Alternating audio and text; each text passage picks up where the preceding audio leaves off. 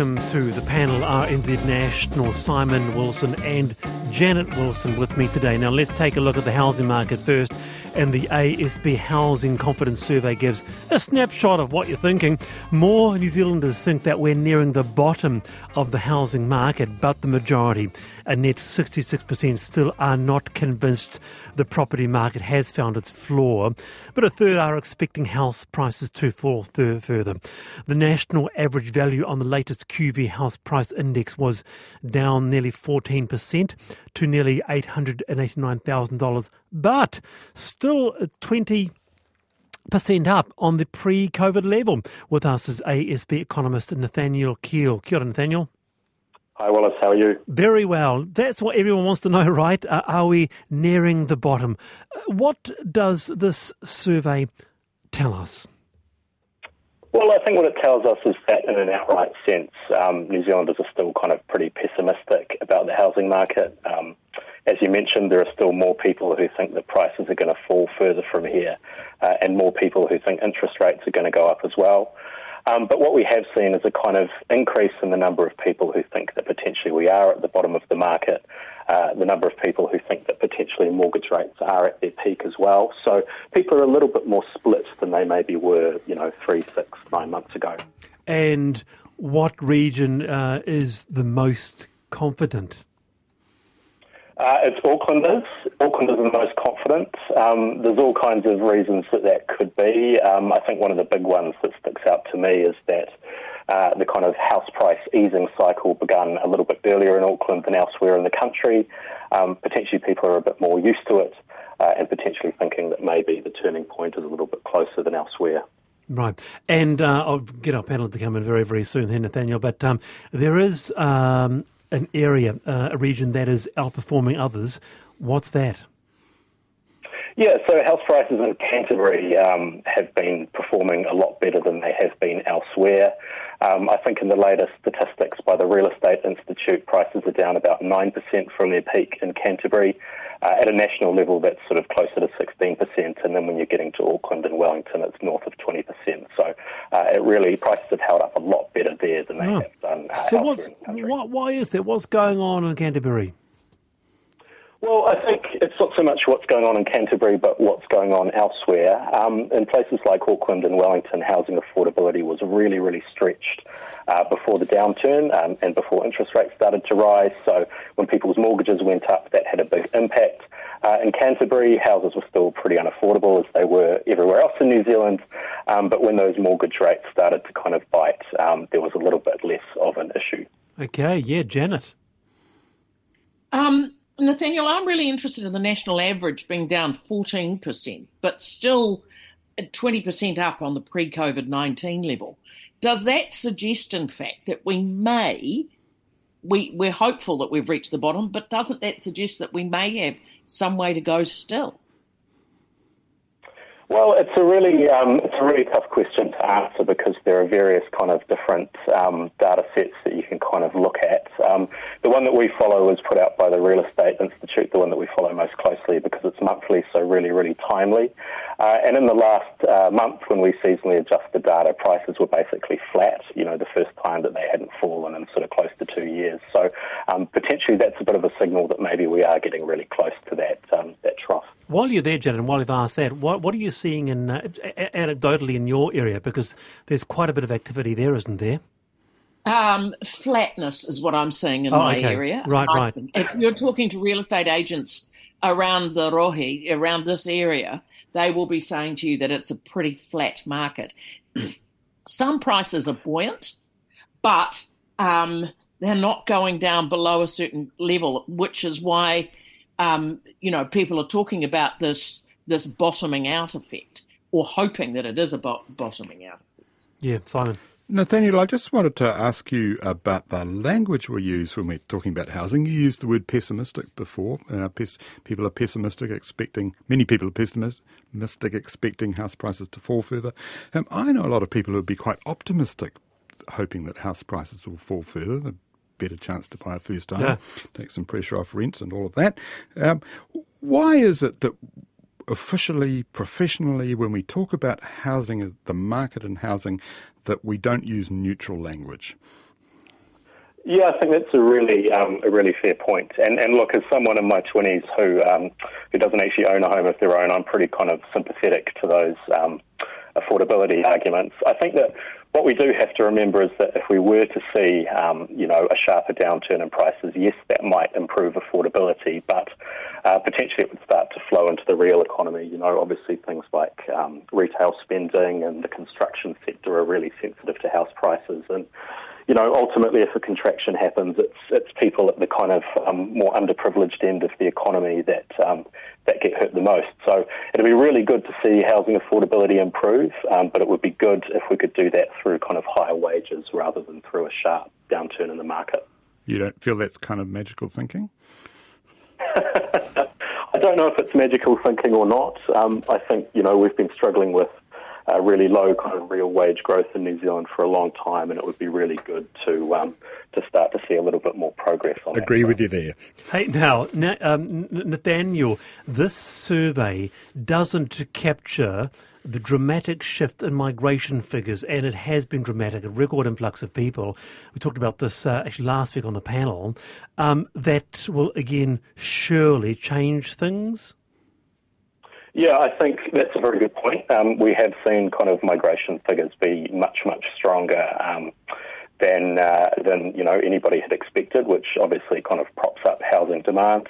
Um, and then the other thing that the survey doesn't capture as well is the kind of last uh, Reserve Bank meeting where it kind of signalled that uh, potentially it wouldn't be hiking the OCR anymore. So it'll be really interesting to see what our next survey um, kind of says and whether we see a bit more of a movement in that direction following those things. So if the uh, if the market, because I can remember, gosh, the market, uh, uh, we bought a house in the red hot market, we sold a house, the prices were just absolutely eye watering. Nathaniel, you know, and that wasn't that long ago. If that was red hot, how would you describe today? Lukewarm? Yeah, I think if we um, if we want to go for kind of um, culinary metaphors of some kind, we're probably getting a little bit closer to you know a simmer, lukewarm, rather than kind of you know sautéing or room you know, temperature, or like that. Exactly. exactly. room temperature uh, housing. Very good, Nathaniel. Thank you for your time. That's ASB economist there, Nathaniel Keall. Uh, yes. Uh, so, uh, what are you what are you angling at there, Simon? Are you angling for uh, uh, even more of a drop so people can get on board? Oh, I think that would be terrific to see. But I thought what Nathaniel just said in answer to my question about the, the language was really in, fascinating, um, and I've heard others say this. Um, house prices directly relate to the strength and buoyancy of the economy. There is a perception that that is true. Uh, and if you think about that, um, what that another way of saying that is that we need house prices to be rising sharply for the economy to be strong. And I don't find that acceptable. I think we we have to uncouple those two things. We have to find the ways to uncouple those things because we know that it is too hard to buy a house in this country. It's absurdly hard. You know, we know but it's also the, how we make money. We know the economy a... is distorted by people making money by putting it into housing instead of other more productive parts of the economy. We do need to uncouple those things so we can grow our economy and, as Nathaniel says, have a higher wage economy, you know, but without it being dependent on house prices you, continuing you, to rise. What do you reckon, Janet? Uh, I 100% agree. I think the commodification of, of the housing market as a way of people making money is has gone and it's got to go if we are going to be able to house all of our all of our population. And you talk to social housing providers and they will talk about the home not being a commodity but being something in which people live in and create memories and history for themselves. And that's how we should be viewing homes. Got to be a balance. Got to be a balance to have that uh, the, the, the aspiration, perhaps, for um, a family to buy a rental. Don't we all? Those of us True. who have a family home, True. don't we all think of our family homes in that way? And therefore, shouldn't we allow that others have that same right? Should have that same right or the same opportunity? Yeah, absolutely. Absolutely. But if you look at the NIMBYs, though, Simon, You're going to start me? Okay. The NIMBYs are having. Shall we have that conversation? And the NIMBYs are having are not allowing people to get on that first rung of the ladder. All right. That's it's, where the yeah. justice occurs, isn't 17 past for the panel. We have Simon Wilson, Janet Wilson with us uh, this afternoon. Uh, now, some parents are starting to get frustrated over teacher strikes as it starts to disrupt their children's education. Teachers rejected the latest pay offer and announced more strike action uh, as of Friday last week. So there'll be rolling strikes as negotiations resume. The latest pay offer to secondary teachers included a lump sum payment of $4,500 for union members and three pay rises by December 2024, totaling between 11 and 15.5%. Now, our next guest is a parent and is so frustrated that he has set up a petition on the issue. With us is Jono Skipworth. Jono, welcome. Hello. You must feel pretty strongly about this to have set up this petition. Explain, how have the strikes affected you? Well, I guess, uh, yeah, pretty frustrated, I guess, um, um to get uh, another email from school uh, late last week on Friday to saying that there'd be, I think, four more strike days before the end of term. Uh, two next week, you know, two in one week. That's that's that sort of kicks you in the guts um, a bit. Uh, yeah, so you know, just pretty frustrated that um, we as parents can't do anything about these strikes. We're not the ones that are involved in the negotiation um, of their pay rises. So why are we, uh, parents and children, why is our children's education being um, being used as the, the leverage, you know, the bargaining chip here, when we've got actually absolutely nothing uh, you know, no stake in this, no, no, no say in what they actually get paid. Panel, family, do you agree or disagree with the Jono? He set up a petition 2101. I want to hear from you this afternoon. Uh, Jono, do you support teachers in their pay negotiations? I do. I, I, like. I do think that they need to be paid more, no doubt. Right. Um, uh, yeah, definitely, definitely think they should be paid more. But not but the ability to go yeah, and strike. I don't, I don't, see why. The, yeah, why there's why is it at the expense of our ch- children's education? Janet, um, you know, they're supposed to be there for our children. Um, this doesn't really demonstrate that. Here's one. Kim says, I was speaking to an 11 year old student on Sunday. She wants a career in science. She is missing seven periods of science this week. She is desperately upset. She supports the teachers, but she feels they need to find another solution, uh, says Kim here. Janet Wilson. Um, I'm really keen um, to explore with Jono what he thinks that other solution is, because of course one of the principal tenets of of of labour is that you withhold your labour as a, in, in, in, a bargaining sense. So, how do you think, Jono, they should be trying to solve this issue if you agree well, that they deserve more money? Well, I guess that the thing is, is that they withhold the labour from the people that it actually impacts, right? Um, I'm not their employer. My child is not their employer. Everybody, you know, um, yes. them them um, not providing. Can I just say I agree? I I, I empathise with you. I, I really do. I don't have a child of, of high school age, but if I did, I would be. I feel for you. I know. I understand, but. do you do? Do you get back around the bargaining table? I'm wondering is the answer here, rather than going on strike. Yes, yes, completely right. Like the, the both sides um, need to need to get back and, and talk to each other. Um, yeah. You know, sort this out. But the, the is really the um, withholding, you know, um, teaching from our children. Is that really the only lever that you've got to pull? Text here um, says, I'm a PPTA member. We were not offered a $4,500 lump sum payment. Um, stay there, Jono. Simon Wilson. I was just, just wondering um, how this went so wrong. Um, teachers Labor government, uh, you would think there was a relationship there that could have been exploited better than it has been.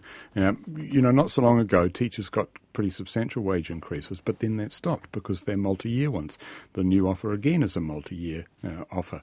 it would be terrific to think that we could have evolved after many years of this now. We could have evolved to a state where the government was not waiting for teachers to go on strike before they decided to get serious, and where teachers on the other side were mm. not feeling they had to go on strike before they got taken seriously.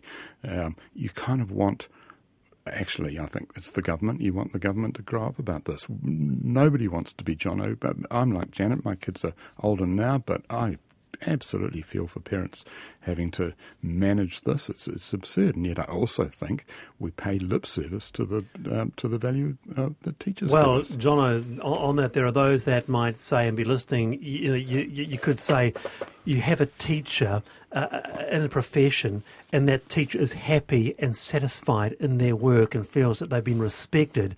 That surely flows on to your children, Jono. Exactly. Yep, I, I, I agree. Um, so yes, I agree. I, I, I, agree that how has it how has it gotten to this point that they've had to uh, not only go on strike but had to have had these uh, they had the strike action continue for so long. Um, it is it is worrying, and it you know it it just it negatively impacts our children. You, you kind of want a prime minister who deeply understands the education sector, don't you? yeah, well, I mean, yeah, I, like to me, the other political parties have been quite silent on this issue as well, and you know, you, it kind of makes you think that they probably wouldn't be doing anything too dissimilar. And, and I, and I wondered, John, uh, you might not want to comment on this, but my perception of that is that um, Labor knows that full well that a National and Act government would be um, much less kind to teachers, Well, that's their view. So um, they feel that and, they can stand where they are that's a sad indictment in it is. itself, isn't it? Judy it is. in Pukekohe says teachers are not striking just because they want more money. They are desperate for better work conditions, e.g., more time to deal with the huge amount of paperwork and admin work required. It's not just about the money. Um, just finally, uh, Jono, what sort of response have you had on your petition? Uh, it, it's, it's getting there. It's pretty good today. Um, like I only created it yesterday. Um, I think we're nearly at 500, if not at 500 yet. Um, you know, that's pretty good. I think it got a bit of a boost after a couple of media um, outlets like yourself picked, picked up on the fact that there was a petition. It'd be great to have more. Uh, you know, I guess I guess it comes to the point as to when does it actually like uh, when is it going to become effective as a sure. as a tool? I guess that was the other reason for creating it was the so we get, you know, we get advised of the strikes of the of the rostered days off, but there's there's no, we just get told about them. There's no way for us to then go and, you know, show our support for the teachers themselves, right? You know, like how would how would we support their strike action? Okay. Um, you know, so I guess in counter to that as well, if you can't offer me a way to support it, I'm gonna, you know, Jono, you need a you need a couple of um, social media experts if you know, and you can help drive yeah, traffic well, to your. Thing, you know, um, I'm I'm not an yeah, influencer. I'm, you know, I'm, I'm, I'm just someone who's just got a bit frustrated. Got any school age kids? Sorry. Got any school age kids at yeah, home? Yeah, well, that, that, they can teach. They can teach you, John. Hey, John, we'll leave it there. But uh, all the best, uh, and thanks for being with us. That's no, thank, John, thank you, Jono Skipworth. There, he is fo- so frustrated as a parent that he set up a petition on the issue. Do you support him? or do you not? Text me 2101 or you can email the panel at rnz.co.nz. NZ. 26 past 4, Simon Wilson with me, Janet Wilson with me to this. New Zealand is a quote, very negative, wet, whiny, inward looking country. We have lost the plot and we have got to get our mojo back. This is what the national leader Christopher Luxon said yesterday. Well, he walked them those comments back today a little. He says, I think this is a country of endless potential. There is no reason why New Zealand can't do well in the next 50 years. Janet Wilson, are we just a bunch of constant moaners? Um, probably would be my answer, but we're in um, a winter of our discontent, really, at the moment, aren't we? It's been three quite arduous years for various reasons. And I think we're we're crawling our way through yet another winter. Um, it was good to see Mr. Luxon finally land on some messaging. I have to say, as a former media trainer, that was actually more more positive than what he was sort of and this isn't the first time, of course, that this has happened. No. The, the, idea isn't a bad one. It was how he presented the idea. We so, need to be so more I, operational. I, I, much better than we're a wet, we're a wet, whiny, inward-looking country. Are we? Are we, Janet? Well, according to the stuff, uh, the very unscientific stuff poll, 68% of people agreed with that about an hour or so ago, and 30 odd people disagreed now, what that. do you think? So make that a, make of that what you will. Well, here's what Martin do, Yeah, keep going. do I think that? Quite possibly at the moment. I mean, I think there's lots of really there's things we should be very worried about. Our education figures, for a start, are alarming. Just coming off the back of the teachers' strike, I think it's things like that that are really concerning people. Okay, Simon, can I just jump in because Martin Bosley uh, came on the program three, four weeks ago uh, on returning uh, from a six-day trip to Sydney. And he said, look, overall, he was overwhelmed on the difference. He said, overall, the opportunities that are there, the positive attitude of the place, it was all, all a bit overwhelming. And actually, I thought, oh my gosh, I felt a bit lonely. He couldn't believe the positive vibe in Australia compared to here. I think that's fascinating. I, I, I need to um, respond to this. Be careful not to be whiny in the response. I kind of feel. Um, well, do you I, agree with Luxon? Well, I no, I don't agree with Luxon, and I think also there's a difference between what Janet was talking about. There are things to be really concerned about in this country. Everybody can see a whole lot of stuff's gone horribly wrong.